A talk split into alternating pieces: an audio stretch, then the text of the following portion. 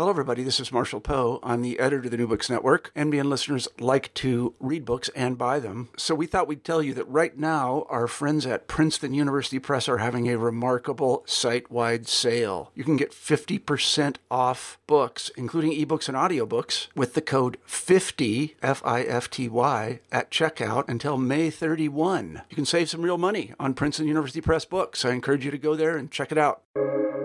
Welcome to the New Books Network.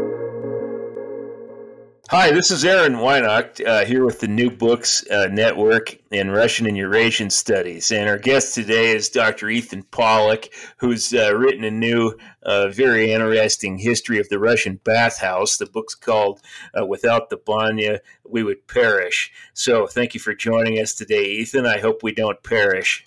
Yeah, it's a pleasure to be here. Thanks, Aaron. I you hope bet. we're okay too. Yeah. Yeah. So, first off, could you start off by giving us a bit of bio on yourself? Maybe how you came to study Russian history at all, or who you uh, who you studied with, and uh, you know how all of that ultimately led you to uh, write a book on this particular topic. That's a great question. I started out in college studying Russian. This was in the late '80s, and not taking it unfortunately all that seriously, and um, not sure that I wanted to go into the field at all found myself kind of bored in my junior year and decided to go to Russia my junior year abroad, which was the spring of 1990. And had a pretty good time in Moscow, but felt uh, overwhelmed by those people that had clearly already made Russia uh, a really the center of their, their sort of undergraduate careers. They could speak much better than I and had a much better sense of what was going on. But I kind of liked just being on the street and playing soccer with folks and and getting a feel for street life in Moscow in the end of the Soviet period. And so when I came back from that, I wasn't sure I was going to go into Russia, Russian stuff, or into history for that matter. But then in my senior year of college, I took some courses with a guy named Martin Sherwin, who was a U.S. diplomatic historian, expert on nuclear history. And he got me kind of excited about history and convinced me that since I'd been to Russia before, I should probably go to Russia after I graduate. So after I graduated, I went to Russia and worked first just making ends meet by helping him set up things called space bridges and and also working as a teacher first of English in a couple of Moscow universities, but then as a uh, teacher of American history, which is the field I thought I knew best. So I lived in Russia for a couple of years doing that, thinking that it was really not anything all that serious, but a good way for me to spend a couple of years after graduation. And again, what I liked most about Russia was hanging out with people and having deep and long conversations, trying to think about our place in the world and what was going on in the world around us. And some of those conversations, of course, took place around the dinner table with the bottles of vodka, but then some of them of course, and inevitably took place in the Banya. And I was kind of impressed by the range of folks that would bring me to the Banya and sort of see it as a way of of testing out my sort of commitment to Russia in some weird way. I sensed that, but I didn't quite understand it. So some of the people I played soccer with would take me to the Banya or basketball with, but also people I was setting up these space bridges with, academicians would take me to the Banya. People I was teaching would take me to the Banya. People I had met through friends would say, "Hey, let's go to the Banya." So I ended up going and all over Moscow and many of the famous banyas of the city of Moscow, but then also in the countryside, people's dachas, in the villages where their parents lived, um, and elsewhere. And I was kind of amazed about it. And people would take me, of course, to get clean. They'd say this is really the only way to get clean, but they also s- implied that there was sort of a spiritual side to it that this was a place to clean my spirits and rejuvenate myself after the intense life of Moscow in the early 90s. Uh, and then finally, they seemed to think that this was part of a way for me to understand something special about Russia. And so it was cleanliness, it was spiritual cleanliness, and it was Russianness, all of it sort of wrapped up into one. And no matter who took me, uh, they seemed to retreat to one of those three, or sometimes all three of those reasons for taking me to the Banya it was not an academic interest at all. It was mostly a thing I did while I was living there. So then I came back to the United States. I ended up starting a PhD in American history at Berkeley. And while at Berkeley, a couple of the Russian historians there, uh, Reginald Zelnik and Yuri Slezkine, sort of convinced me to become a, a Russianist instead. And because I'd already lived in Russia and spoke a little bit Russian, I was able to uh, make the leap from US history to Russian history, and then ended up back in Russia, which seemed ideal to me to spend half my life in Moscow drinking vodka and hanging out with my friends and going to the banya, and half my life in Berkeley sipping coffee and being outside in the cafes and and so this seemed great to me. I was all I was all in, and I found a dissertation topic that had nothing to do with some of the reasons I loved Moscow and Russia so much. It had to do with highest politics and history of science and some of the nuclear questions that had originally gotten me interested in history. So I wrote a book on the history of science under Stalin. Uh, but in the back of my mind, I was always slightly dissatisfied that it didn't speak to some of the core aspects of Russian history and the Russian society that I thought were most appealing. So when that book was done, which was in 2006 or so, the spirit of Russia had changed considerably. And I felt like it was important to write a book that spoke to those aspects of Russia that I found uh, most interesting. And when I was looking around for topics, I realized that this one that had been of interest to me, that I'd studied a little bit, that I'd looked at a little bit, always as a, a side project, suddenly occurred to me that it could be a, a, a project in of itself, a real scholarly project. So at that point, I started to look more seriously at doing a history of the Banya. And again, it spoke to the idea of uh, community, of something different about Russia, the failure of many foreigners to fully comprehend uh, Russia. And it seemed to me a nice excuse to talk about Russian history without foregrounding high politics, uh, without foregrounding uh, the conclusion that Russia is somehow backwards or barbarian, uh, without foregrounding uh, even some of the uh, the sort of intellectual agendas that a lot of people had when they went into studying Russia. So it appealed to me, and I started working on it and started taking it seriously, and then found myself eventually writing a book about it. You know, it, it occurs to me here that uh, maybe maybe the first question I, I, really ought to ask you about the book is uh, for the audience who may or may not be familiar with this.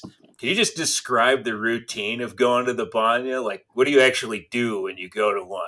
That's a great question, and I, I don't mean to take I don't mean to assume everyone knows. And in fact, until you've gone, it seems quite um, quite odd. So uh, usually, the banya is is um, well, it, they can exist in the countryside and they can exist in the cities. But let me describe just sort of a basic experience. There's a wood-lined room or hut in which there is an oven with rocks inside, and the rocks are heated to extreme heat till they're red hot. Then usually the flame for heating them is put out, and uh, the room is aired out if smoke is built up. And then because the rocks are so hot, when you close back up the room, it gets very hot again. You can throw water or other liquid onto the rocks, which creates some steam.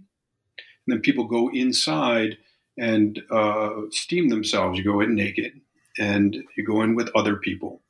And you may whisk one another with birch branches, uh, sort of slap them down on your backs or your bodies. Uh, and then when the heat becomes unbearable, which it sometimes does because the heat in the banya can get close to the point of boiling at the very top of the room, uh, you run outside and either into a pool if you're in an urban banya, or sometimes if you're in the countryside, you run out into the snow. And then you repeat the process, and sometimes for hours um, at a time. And sometimes after a few times in and out, you might sit and let the steam room air out a little bit uh, and drink some tea, and then repeat the process again. You can do this for a couple of hours, and the result at the end of it all is a remarkable feeling of uh, just uh, cleanliness and rejuvenation.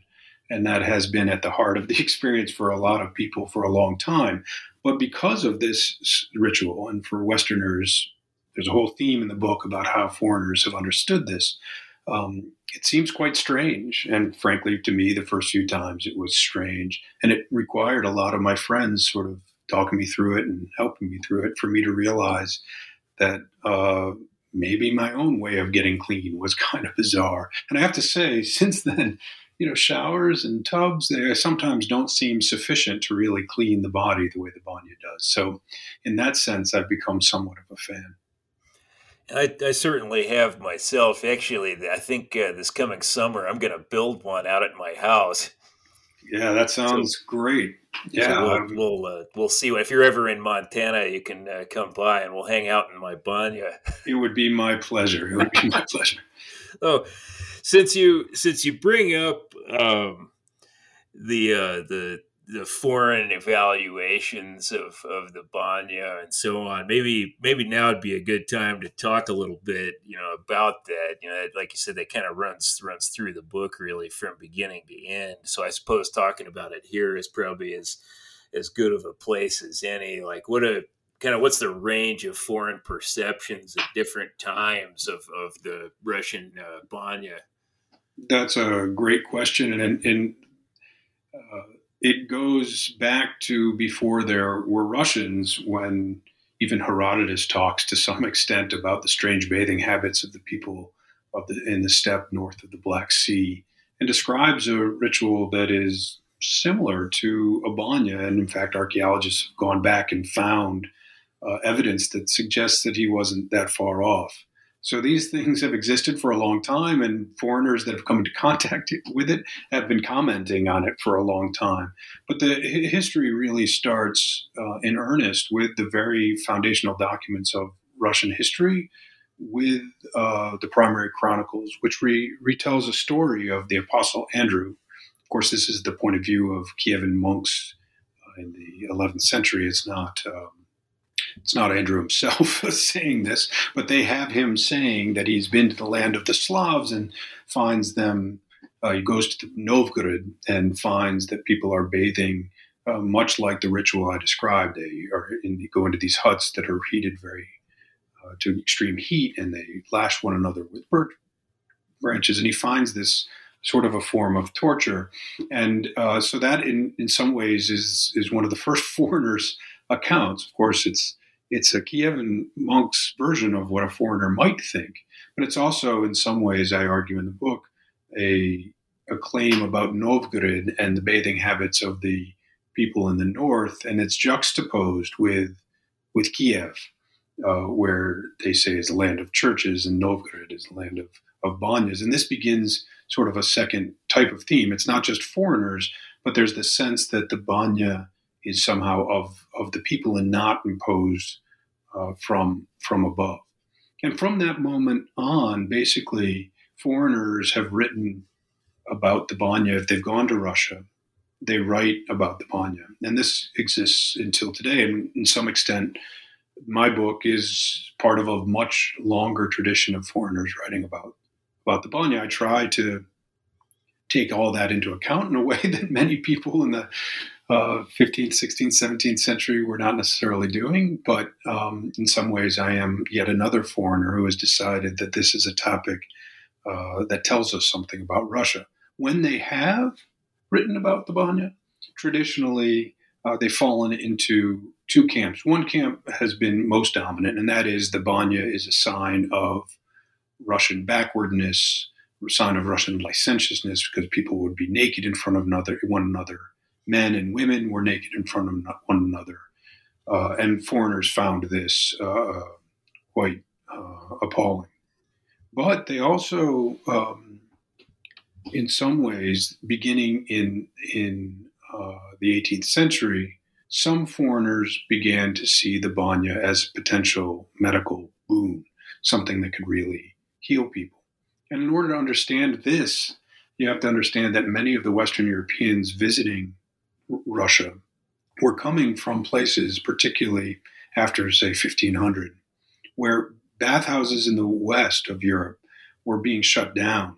Uh, they were associated too with licentiousness and with the plague and with danger. The idea that one should expose one's, one's body to steam or to, even to water was considered quite dangerous. So it's not that people didn't bathe at all, but they thought it was uh, something that should be very carefully monitored and controlled and not done uh, on a weekly or prophylactic basis. So they'd get to Russia uh, and see that Russians were bathing, and they would find this as evidence of Russian backwardness.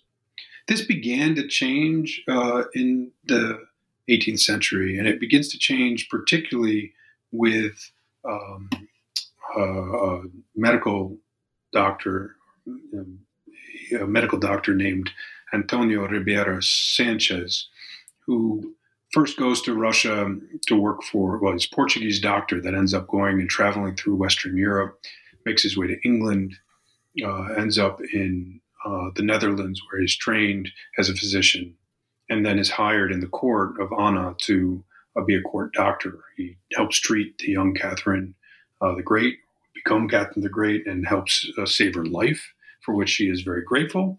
And then when Elizabeth comes to the throne, he uh, falls out of favor and returns to Paris, where he becomes um, uh, a member of the Paris uh, Academy of Sciences and starts to write about the Banya in a serious way. He'd experienced the Banya in Russia, uh, had traveled around with the military, and this was the first foreigner who really outlined um, and defended the Banya as uh, something that was really good for people's health. And this was a radical idea for Western Europe in general, the idea that bathing was good for you, uh, and doubly so because he was taking a Russian bathing tradition. So uh, Sanchez does a couple of things that are really kind of interesting. He reviews all the different ways one might bathe and concludes that the Russian bath is the best way to bathe. The steam in the fashion that I described is the best way to bathe. And then he writes about this he had been an encyclopedist, actually, had written about syphilis in the encyclopedia, um, was, was friends with the other encyclopedists, and quite influential man of letters and man of science in this era. And he writes a long treatise uh, about the bathhouse and how good it is for you. And it gets the ear of Catherine, who includes it in some of her law codes and suggests that the banya actually is really, really helpful uh, to Russia. So traditionally in Russia, the peasants and uh, the average people, the narod, as people call them, would would have phrases that suggested the banya was good for you. They'd say things like elixirs are good, but the banya is better, or steam your bones and your whole body will be cured, or as the title of the book, without the banya we would perish. But Sanchez sort of gives uh, an imprimatur of medical, professional medical backing to some of these ideas. And for Catherine, this is great. She's worried about uh, the military and health for the economy. She's worried about infant mortality. She's worried about the fact that Russia doesn't have very many doctors or very many apothecaries. And Sanchez essentially says the, the banya is the great healer. It's the best way to bathe, and Russia has them, and this is why uh, Russia is in such good shape. So this is a foreigner that essentially, before any Russian medical doctors do, defends the banya as as legitimate. In fact, it's really almost 100 years before Russians take up this call and begin to defend the banya for medical reasons. So there's a moment then that begins with Sanchez in the 17, the late late 18th century and continues, uh, but very weakly through the end of the 19th century. But in the end of the 19th century, what happens is Western Europeans come around to bathing more generally as a prophylactic and as a matter of health and hygiene. At which point, there's sort of a golden age of the Russian banya, where foreigners see the Russian banya as potentially something uh, that should be imported from Russia rather than being a symbol of backwardness and licentiousness and uncivilized nature. It was a sign of what something that Russia got right and that Western Europe had gotten wrong. And so uh, you'll see at the end of the 19th century sort of a heyday of the banya. There are people that are writing in England about the need to introduce the banya into England to clean the masses of people in, in Germany and in the United States saying pretty much the same thing. Um, and so at that point, the banya and, and public bathhouses become central to ideas of what one needs in order to create a clean population. And what's interesting about this, is this happens right before the Bolsheviks come to power. So when they come to power, they too adopt this sort of medical hygienic notion of why the bathhouse is really important. And so, for a moment, I would say from roughly maybe, I don't know, 1850 to 1920 or 1930, the bathhouse is seen in Russia as a variant of bathhouses all over the place and that, that are good. Uh, but over the course of the 20th century, they remain quite popular and quite prevalent in the Soviet Union when their prevalence and popularity begins to wane in Western Europe with the advent of indoor plumbing. Uh, so that places that require bathhouses in Western Europe are sort of a sign that they don't have the modern infrastructure of indoor plumbing. And people start to take baths and showers in their homes and see public bathhouses as dirty places. Um, whereas in Russia, they remain central to cleaning up the population. So at that point, again, foreigners once again start to see the bathhouse as something exotic and strange. And, and in fact, when I go to Moscow in 1990, uh, there's a much longer uh, sort of tradition of seeing the bathhouse as strange and othering and and odd. Now that said, the tradition that's begun by Sanchez is never dies out either. There are those from the West that continue to be fascinated by the bathhouse as a peculiar and particularly Russian way to get clean, and perhaps one that shouldn't be denigrated, but in fact should be emulated by by the West. So this is a long history, and you see it hardly a, a, a month or two goes by without another Banya article in American newspapers or in British newspapers or about that someone's experienced the Banya and they want to write about it. Almost every correspondent that goes to Russia eventually writes a story about the Banya. And I still think they could fall in one of two camps. One is sort of, oh, those crazy Russians camp, uh, where they see people bathing and they think this is one of those odd things that Russians do or a camp in which they say, wow, I've never quite experienced something like this. Why didn't I know about this? Uh, we too should be uh, bathing along these lines. And those that that that sort of dichotomy uh, in attitudes about the Banya from the West has has very very deep roots. So one of the themes, although by no means the major theme in the book, is to trace that sort of uh, foreign attitude towards uh, towards the Banya. I uh, it's been a lot of years, but I, I, seem to remember back in graduate school reading. Um, uh, I think it was W. F. Ryan's book, "The Bathhouse at Midnight." Yes, and and uh, that gets me to wondering then. Uh, so you know you've you've talked about the Banya as kind of being this this symbol of you know down to earth. This is what the the people do. Mm-hmm. Uh, but I was wondering if you could talk a bit too about kind of the some of the other symbolic uh, significances that the the Banya has had. You know, as a place where you know in this case like witchcraft happens or you know mm-hmm. other other kinds of cultural symbolics that seem to come along for the ride at various times and places yeah, that's that's and Ryan's book is excellent, and I too read that as as sort of an inspiration, and it's it's at the heart of what I think of as as uh, as another theme of the book. So if one of the themes is is about cleanliness and the banya as a place to get clean, I would say the other is this idea of a banya as a spiritual place, a place for rebirth I mean, it's actually a place for birth, uh, where women often in the countryside would give birth in the banya, but it's also uh, a place for spiritual rebirth and for sometimes warding off evil and sometimes making deals with the devil.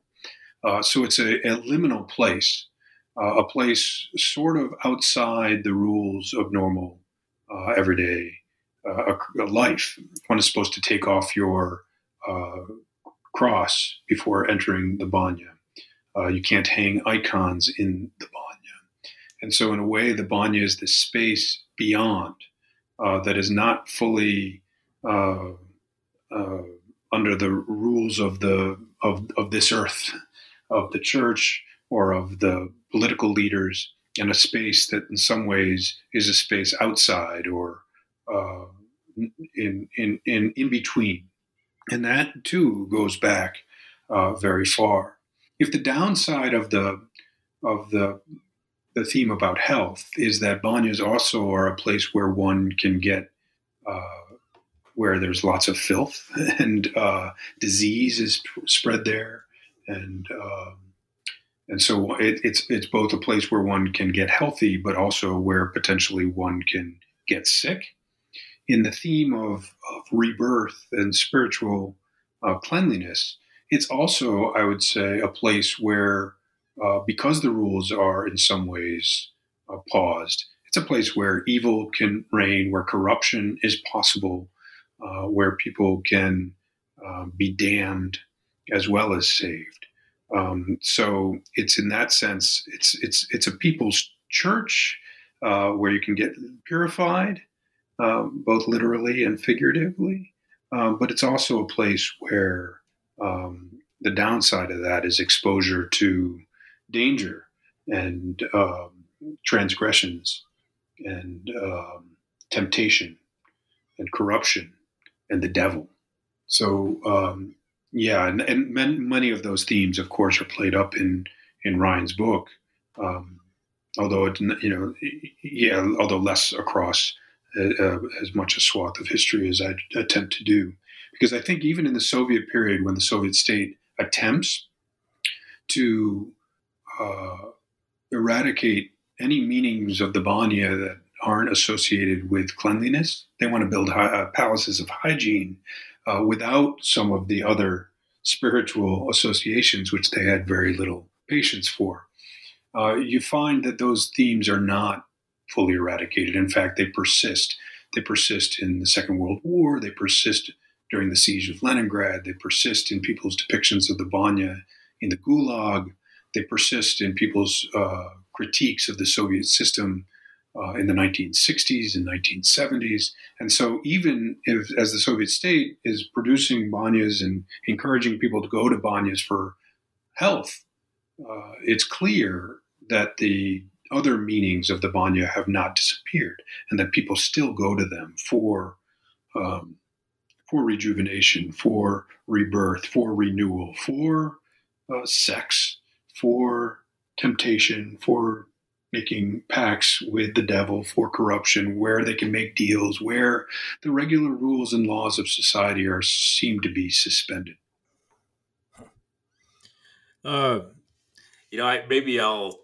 Uh, I, I got to say, your what you were talking about there is a, the banya is a place where you might get sick, as as well as where you might get clean uh, I'll kick in my own uh, contribution to the long parade of Banya stories. I remember the first time I went to one in uh, in Petersburg, I think it was, and uh, I'd never been in one, you know, a big public one before, and the yeah. water in the pool was green, oh, and and so you know, I looked at the water and I thought boy, I wonder how long that water's been in there. You know, well, then of course later I realized it was because of all the birch leaves that were in there in the yeah. water, you know, turning it green. But of course, you go there, you know, for the first time as a you oh. know callow youth, and you think, yeah. I'm not sure I want to jump in that green water. you thought it was algae or something. Like yeah, that. yeah. You know, I thought I thought I was supposed to get clean here, not uh, you know catch some some uh, you know wild disease. You know, uh, yeah. so uh, since you, no, uh, it, yeah, I mean, go, it go is ahead. a place where disease disease spread. Um, so you know, I was saying with Sanchez, his idea was that the banya should that the way the peasants were doing it wasn't right. The banya was good, but the peasants weren't doing it right. The doctors should be in charge of how it's done, and the state should actually regulate how they're built, where they're built, how they're uh, organized, how they're cleaned, and all this stuff. And basically, the Russian Empire didn't have the infrastructure to regulate banyas like this. Banyas for them were a place for making money. They taxed the banyas, and banya operators had to pay the state for the right to operate the banya. Uh, but they didn't have the infrastructure in terms of bu- bureaucrats to go inspect and make sure that banyas were being run in a way that would be healthy. And and not only that, Russian doctors were really skeptical because peasants who would go, they would do things like have sex in the banya, or there'd be bloodletting in the banya, or they'd be sharing basins or sharing soap or sharing towels or rubbing lotions on one another. Sometimes the banyas weren't heated enough. Sometimes there were no circulation or ventilation systems. Um, sometimes the banya water was dumped in the river above where people were getting their drinking water. Sometimes the banya water was taken from rivers below uh, places where there were uh, essentially septic fields or places where people were dumping their refuse. Uh, so doctors would say, yeah, our, our, peasants love the banya, but nothing good comes of this uh, because the banya, in principle, if it's well heated, if it's well maintained, if everything's clean, if people aren't sharing buckets and soap, would be really great for health. The problem is that they're actually not run that way. And one of the things the, the medical oversight people run into is that the banya owners and the banshiki, that is the people that work in the banya, are there basically to try to make a living. And so the very activities that Sanches and other doctors or medical experts abhor, uh, they're the activities that make the most money for the banshik. So if they're cupping a client, they can make money. If they're having sex with a client, they can make money. If they're allowing clients to bring prostitutes, they can make money. If they can um, provide potions and lotions, that can make them money. Uh, and the banya owners are much more concerned with that than they are with creating palaces of hygiene. So uh, they are places that potentially one can get quite ill uh, one can imagine it's not so good to be in a sort of lukewarm, heated, damp place, sharing water, swimming in the same pool, sharing the same things with sometimes hundreds of other people. Uh, in fact, not surprisingly, in many places during this pandemic, the banyas are shut down because they are really potential vectors for disease. Um, so that, you know, they're, they're both really, really healthy and potentially uh, protected or very good at cleaning people. Um, but then on the flip side, uh, they also have the potential for for incredible um, uh, challenges to health. In fact, I wrote an article in which I tempt, attempted to run regressions about where there are bathhouses and broader health effects, uh, health outcomes in various regions of the Russian Empire and it was very hard to correlate uh, the two. That is, uh, it wasn't clear that uh, having more bathhouses was particularly healthy. Um, and if anything, it was a suggestion that the more bathhouses there were, if one controlled for everything else, perhaps the less healthy people would be. Um, and in up and through the Soviet period, this this remains a challenge. How to build enough bathhouses for them to be uh, able to clean the population, but have them maintained and built well enough that they actually function the way that people uh, hope they will. And what's interesting is to me, if the people aren't actually going to get clean, but they're going to hang out with friends or going to do all sorts of other things, um, then they won't self regulate and not go to bathhouses. And bathhouse owners, particularly in the imperial period, understand this they start cutting back on things that they can afford to cut back on, like heating the steam room, um, as long as they can do other things that the clients uh, want them to do, uh, which obviously doesn't add up to a particularly good um, situation. But what's interesting is the Soviets and later don't don't say to heck with this, we're going to do something else to clean the population. They double down on the idea that the bathhouses, the, the banya is really the only way to get the population clean. The trick is to build them in such a way that they actually work, um, which uh, proves to be a challenge in the Soviet system.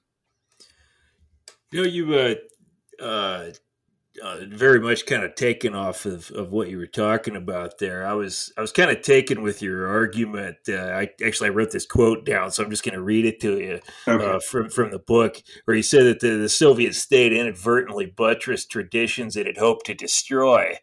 Yeah. Uh, and uh, I was wondering if you could if you could talk about that a little bit. Yeah. What it what it immediately made me think of actually was what happened with Soviet nationalities policy, where the mm-hmm you know the nationalities policy, uh, particularly the one that, that uh, Stalin formulated, uh, attempted to stamp out nationalism and thereby ended up creating more of it.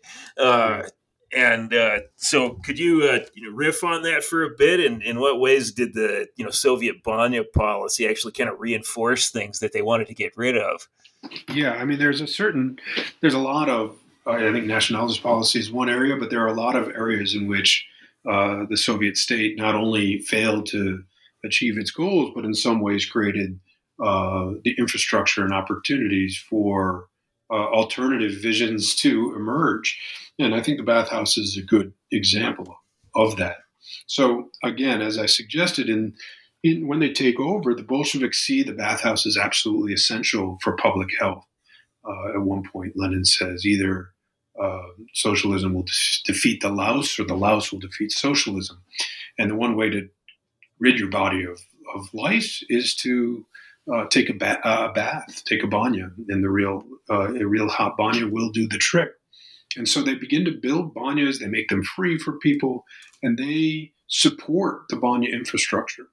And and they think I think the goal is to really make them first and foremost and exclusively about health. That is almost like urban factories for cleaning the population, like dry cleaners clean uh, clothes. That is, people go in, and in fact, they have propaganda posters that suggest this is how it's supposed to work. You go in, you take off your clothes, your clothes go get cleaned, you get cleaned, you go out there some other door, your clothes meet you out the end of the other door, and together you have eradicated the things that will spread disease. And if they could process people like this, that was their goal. In fact, they counted the number of baths that each individual in each town could take in order to try to maximize uh, this process. Of course, they never had the infrastructure to do it very well. Uh, even in Moscow in the 1930s, on average, people could bathe only once a month or even less. Uh, and the goal was to have everyone be able to bathe once a week. So there's tremendous pressure under the Soviet system for people to be able to bathe and uh, for the bathhouses to serve a sort of modern hygienic function for the Soviet state, particularly because people don't have running water in their homes. But what this actually does at the same time is build and reinforce a Banya infrastructure uh, that allows people to go and gather in the bathhouse. Uh, and what they actually do there remains beyond uh, the state's control. So it's not surprising in the 1920s under NEP, they concede some control to Banya owners, and then places like Sanduny in Moscow end up with prostitution rings because people are going to the bathhouses not to get clean but to have sex. Lo and behold, the Banchiki have more rates of syphilis than other parts of the population because they're involved in sometimes uh, performing the sexual acts and sometimes just overseeing and monitoring them uh, on behalf of their clients. Um, there's trading that goes on in the Banya. There are, in some ways, uh, agitation and political conversations going on in the Banya. So they created an infrastructure, which in their mind was a place for people to get clean, but in fact remained a place for people to gather and, in fact, do their Soviet duty. Going to the bathhouse was something you were supposed to do. In fact, the propaganda posters implored you to go to the bathhouse. But what you actually did there uh, was often not in keeping with what the Soviet state had wanted, such that by uh, the 1950s and 60s, when indoor plumbing begins to be more prevalent, and you have this infrastructure of bathhouses around the country, particularly in places where they're no longer needed for hygiene, the infrastructure exists, the personnel exists. The Soviet state was not very good at deconstructing institutions that had had um, propagated and built. So the bathhouses persisted, and people started to flow to them for all sorts of other reasons to get away from their families, to get away from uh, their apartments, to meet up with friends, to chat, to make deals, uh, to have sex, to do all sorts of things that the Soviet state really, really didn't want them to be doing. Uh, but at the same time, on the face of it, what people were doing was fulfilling a good Soviet duty, which was to uh, go to the bathhouse and bathe. Um, and so, even as they're trying to build a modern bathhouse, the associations of the bathhouse and the meanings of the bathhouse persist. It's funny, at the revolution, uh, the sort of philosopher and writer Vasily Rozanov asked a funny question. He said, um, he said, you know, the Soviets uh, don't really know what they're going to do with rituals. What's going to happen with things like prayer or holidays or the bathhouse, the banya. And what he meant was, is the Soviet state going to build a whole new world in which all the old meanings are eradicated. He wasn't that interested in the healthy bathhouse. He was more interested in the cultural bathhouse. He thought, are they going to eradicate all these meanings and build new ones? Or is the proletarian meetings that have been associated with these institutions going to grow stronger? And it, he was right that, in a way, the Soviet state had not quite answered that question of whether the bathhouse or prayers or holidays were they, um, well, especially something like the bathhouse, was it supposed to um, the peasant tradition or the working class tradition of going to the bathhouse was that supposed to become more bourgeois, clean, um, and modern, or uh, was the Soviet state now supposed to celebrate the traditions of the proletariat? Um, as he said, Marx hasn't written anything about the banya, and what he meant was uh, they really hadn't thought hard about how everyday life was going to change um, in socialism and communism. And through the end of the Soviet state, they really never quite answered that question in full. Um, there was an idea that the bathhouses were supposed to be about cleanliness, but it never disappeared that the idea that one went to the bathhouse for spiritual reasons, to clean oneself, um, spiritually as well as physically, or for communal reasons, that is, to gather with friends and commiserate, either to escape the, the present or to find one way one's way back into a pre-Soviet past in the Parilka or the steam room. Uh, those those meetings never never disappeared. I was I was quite struck really by uh, in particular that, that chapter where you're talking about this kind of front mentality of Soviet policy, where we have the yeah. front for this and the front for that. And I, yeah. I was, I was reminded when you were talking about that of this. Uh, what's probably my favorite line from Doctor Zhivago, uh, where he, uh, where the author says that uh, you know we materialism had triumphed, and so that meant that the problems of alimentation and fuel supply took the place of food and firewood. and, and, and uh, it really is a fantastic line, and yeah. it strikes me that something kind of similar happened when Soviet policy tries to turn what had been a long existing institution into it, kind of to to politicize it and turn it into a front. When in reality, people are just doing their thing they've always done. Does that does that seem about right? Yeah, well, in a way, it's uh, yes, that does seem about right. Uh, uh, in a way, the Banya front um, is it's politicized because the Soviet state insists that that they should have enough banyas to keep people clean, but it's a it's treated like a fundamental truth, not um, an ideologically. Uh, although one wouldn't distinguish between these kinds of truths, but it's a truth that is also being held in the West as well. That is, uh, workers should be able to get clean. If in a socialist state of all states, they should really be able to get clean, and it's the state's obligation to provide them, provide the workers with an infrastructure for them to get clean. And uh, so they took this obligation quite seriously. But interestingly enough, in the Banya itself, there isn't an overwhelming amount of explicitly uh, ideological language. Um, so it's good for socialism to be able to clean the proletariat, but it's it's less um, explicitly about the party or about Stalin, and more about uh, fundamental scientific truths about disease and about bodily cleanliness and about hygiene.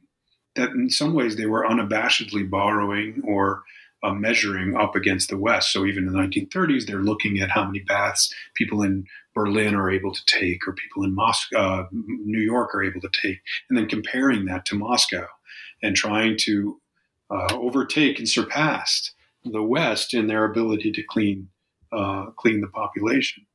And they run into all sorts of typical Soviet problems in the process. So they can prioritize bathhouses, and they in fact, in Central Committee plenums and in uh, Kaganovich gets involved, Molotov gets involved, Stalin gets involved in trying to implore local leaders to build enough banyas for their population. Uh, but inevitably, local leaders are too concerned about other high priority items to keep the banyas open. So if there's fuel for the banyas, that often gets diverted to other places. If there is uh, workers that are sent to build banyas, they might be better served building and working on other things. If there are materials to use to build the banyas, those could be diverted to other things as well. And so the banya, while being a priority on one level, was never such a high priority that the state uh, gave it the same symbolic value as, say, the metro system or some high priority item. And so the banyas often paid the price. And so if they had the personnel to build them and they had the infrastructure and materials to build them and they had the fuel to heat them, uh, that was quite re- remarkable because uh, more often than not, they didn't have one or the other. Uh, they didn't have hot water or they didn't have any way to heat uh, the oven when they finally built uh, a banya. So they had failures all across the board, even though uh, on the cultural front, being clean was considered integral to being a good Soviet. And in terms of uh, the countryside, it was clear that epidemics were a grave danger to socialism, and the population uh, needed to get clean. Uh, so it was an industrial goal that they made an industrial goal, counted and treated like an industrial goal, uh, but were never able to uh, succeed. And what's amazing is in journals like uh, Krokodil, a humor magazine that poked fun at all sorts of things, the Banya is a constant uh, point of, of humor because they know that they're unable to build enough banyas to meet the needs of the population. And the population knows this. They're waiting long hours to get a bath, and then when they do get in, they, there's often not enough heat or there's not enough water. Uh, Zoshchenko has a very funny story in the mid 20s about the failures of uh, the bathhouse, and so it's it's also a kind of topic that people were free to criticize. Of course, they didn't criticize socialism. It was never the problem of the state writ large. It was always directed at local leaders, local bureaucrats who had seemed to fail to meet their obligation to uh, to the workers. And this exists, uh, you know, through to the end of the Soviet era in, in some towns, especially where again where there was no other option other other than the bond to get clean. I uh, I invariably assign that Zoshchenko story to uh, yeah. when I when I teach uh, Soviet history. It, it that one never fails to be a hit. Yeah, yeah, it's a great. I mean, he's he's so clever, and um, and he, he based it on letters he was reading about banyas, and he thought, you, you know, it was it's a critique of the system. He starts off by saying, you know, in America here they've got they've got good banyas. No, so even there, there's this sort of comparative element of yeah. where things are going wrong in the United, in the Soviet Union. Very very funny story. I think my, my favorite line, I think, from the story has always been where they give him his claim ticket for his stuff, and he just says, Where does a naked man put a ticket anyway? so somebody came up with a real world solution to that that never took off. What they proposed was that when you gave over your clothes, instead of getting a ticket, you would get a, a, a basin with a number on it and you'd carry oh. that basin around with you throughout your bathing process. And then at the end, you handed the basin back, and they would look at the number on the bottom and give you the appropriate clothes. But that never took off. Uh, so that problem of getting your clothes back was always was persistent. In fact, I also read of a case in in the 1930s where. Um, where you know the, the banyas, if they didn't, if they lost your clothes or lost your goods, they were deemed responsible so um, a, a, father and son went into the banya together, and then um, and then the the son uh, dressed in both his father's clothes and his own clothes, and and walked out. And then the father went to the Banya administration and said, "Where are my clothes? They've been stolen. You owe me new clothes." And um, and then they got caught. But uh, you know that was a constant effort to try to keep track of one's things while naked, and uh, and it's a notorious place for theft and for bribery because the bathhouse attendants uh, could selectively look the other way should they should they want to. I, I once I, in, a, in a Petersburg banya, this is in the in the early 2000s, had a necklace stolen. I checked my my important things, um, and it wasn't a meaningful necklace, and in fact, it was kind of cheap. Um, but for some reason, someone took a liking to it, and when I was in the Banya, they, they, they stole it. So that that thievery, theft, and danger and potential downside is always there. I got to say those those kinds of stories about the two guys that cooked up the scheme there is I don't know, has this odd effect on me of reassuring me that the human race will go on being itself no matter what the circumstances are. I mean, you just you got to admire that kind of ingenuity in at least a kind of backhanded way. Yeah, no, that's right. They um, they people think things up no matter what, and I guess this is the this is the point about this sort of irony of the fact that the Soviet state built this infrastructure, and yet people start to use it and do things with it in ways that the state can never quite fully control. I kind of like that idea. Um, it gives me some hope as well. I, I did want to ask you as, as you're talking about the you know there's kind of a broad story of failures here that kind of mirrors some some you know much broader Soviet failures.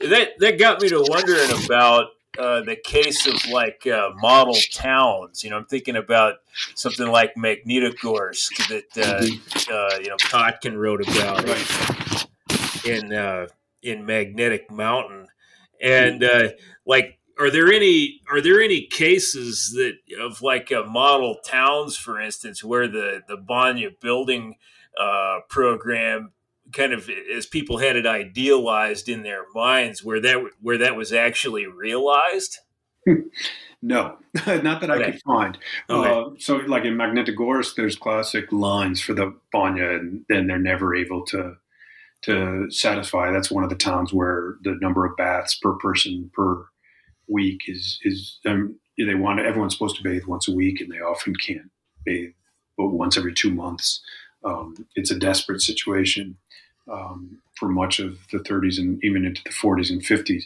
The war, of course, destroyed much of the infrastructure of much of European Russia, um, making any headway, which was very little that they had made in the 1930s, uh, essentially disappear. I mean, the ideal town was Moscow, and Moscow was usually presented as the exemplary city uh, of socialism. And even there, um, the stories were more often than not for every place like Sanduny that was well appointed and luxurious. Uh, there were stories of dozens of dozens of banyas across the neighborhoods that were grossly insufficient for the state's needs and where people were desperate to get clean, waiting hours in line, and unable to unable to do it. Um, so no, I, I'm pretty confident that there were none. Even in the 70s, when the pressure on the bathhouse system begins to diminish because of indoor plumbing, a survey done of the, the state of the bathhouses indicates that not only are there not enough of them, but even if and even if all of them were up and running as well as they could be, there would be not enough of them. But something like 40 or 50 percent were not up and running at all, or were running, you know, below 50 or 40 percent capacity. So um, it was a desperate problem that nowhere did they seem to solve. Not even in Moscow hmm. uh, were they able to figure this out. You know, something else that occurs to me here is since you bring up the war, uh, you know, the uh, state kind of rediscovers the virtues of nationalism a bit during the yeah. uh, uh, the Second World War. There, do, do Banya's figure in any way in that kind of uh, that kind of context is you know uh, yes uh, it's like the the you know getting back to Russian tradition and and and mm-hmm. so on versus the, the the Germans is that figure anywhere yes. like in war propaganda? Yeah, well, so um, the idea of the Banya, as being disparaged by the West goes way back, but I would say in the beginning of the 19th century, and I'll get to the war in a second, but in the beginning of the 19th century with um, the Napoleonic Wars, there's the beginning of a sense that what the Westerners denigrate about Russia, Russians themselves should be proud of. And in fact, the people's Banya, the Banya of the Narod, is in fact a, a point of pride. And it be, emerges as a point of pride uh, even during the Napoleonic invasion. And so there's a great book of Napoleon in the Banya being whipped by Russian soldiers told, you know, you came to Russia and this is the punishment you're going to get. And the Banya is presented as essentially a national institution of great pride. And that continues through the 19th century. Rozanov, again, to mention him, celebrates the Banya as the equivalent of the Russian constitution. So he says the English have their constitution, we have the Banya. The Banya, in some ways, is more egalitarian because it's open to everyone. Constitutions only makes uh, citizenship available to men and men that own land. So really, the Banya is a much better institution. And not only that, he's the Constitution is something that changes and evolves over time, but the Banya has been consistent, consistent from Kievan Rus through Muscovy, through Imperial Russia, and no matter what the Westerners try to do, they're attempting to re-associate it with medicine, their attempt to denigrate it, it survives. It survives everything. Um, and that sense of the Banya as the symbol of Russianness also survives the Soviet system. And it, it, it's there in part in the 20s and the 30s, but it really reemerges in the war itself. And one place we see that is Alexander Tvardovsky's uh, Tyorkin poem.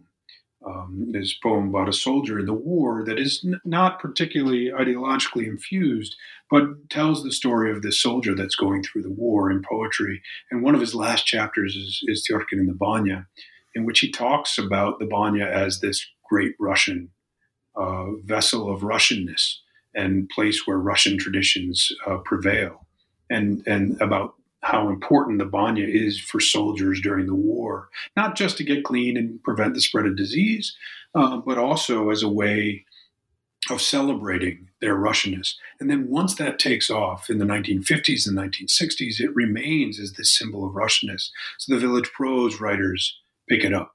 Um, like Shukshin and others celebrate the Banya as this place that is not uh, anti-Soviet by any means. The Soviet state celebrates the Banya, but is a Soviet in a way that also manages to encapsulate uh, a Russian past.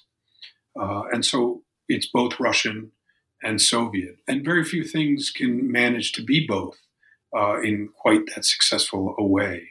And because it can, the Village Prose writers write about it as this emblem of, of Russianness. And I think this is one of the reasons why at the collapse and when I first went to the Banya, I sort of thought, oh, it's communal. It's uh, instead of indoor plumbing, this must be a Soviet invention. And I was told very early on, and I discovered very early on, no, this goes way back, of course.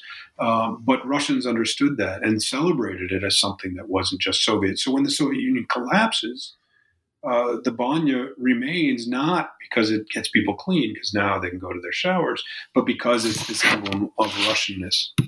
In fact, Yeltsin, uh, when he when he's out of favor uh, in the late 1980s, 1989 uh, has sort of run afoul of the system, says that his handlers took him to a regular banya uh, in Moscow. And he said, you know, they took him there because they knew he was sad and they wanted to get him, you know, to to relieve some of his stress. Uh, and he went in there and he sort of says, that's where I changed my worldview. He realized, he said, that he went in as a communist, um, you know, by tradition, by education by inertia, but not really by conviction. He didn't believe that he was a communist. And so he went in and realized he wasn't really a communist. He emerges out of there as sort of a newly formed Russian patriot. And so we have all the elements there of, of the Banya. He goes as a place to get clean, but in fact, he's communal with these other people. He's learning from them, and he has a rebirth, and a rebirth that makes total sense in the Banya because he wasn't a religious man. He couldn't have gone into the church and had that experience. Instead, he goes into the Banya and emerges as a Russian patriot. So, this idea of the Banya as quintessentially Russian uh, certainly emerges in the war uh, and emerges most powerfully in these moments of great patriotism, uh, but has its roots much earlier and doesn't end with the war by by any means. And it's one of the remains one of the more dominant understandings of the Banya, this sort of proud Russian tradition.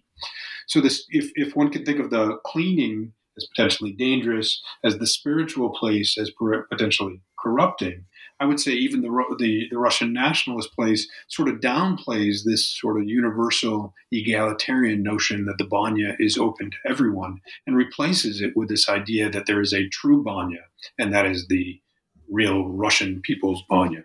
one of the reasons I wrote the book was to try to challenge all of those assumptions about what the banya really is and to suggest that it's far more interesting to think of it as all of these things uh, together as rural and urban, as backwards, right, and progressive, as uh, sort of spiritual and cleanly and scientific, as straight and queer, um, cleaning, defiling, rejuvenating, befouling, universal, quintessentially Russian, all of these things at once. And in the post Soviet Banya, we get all of those things.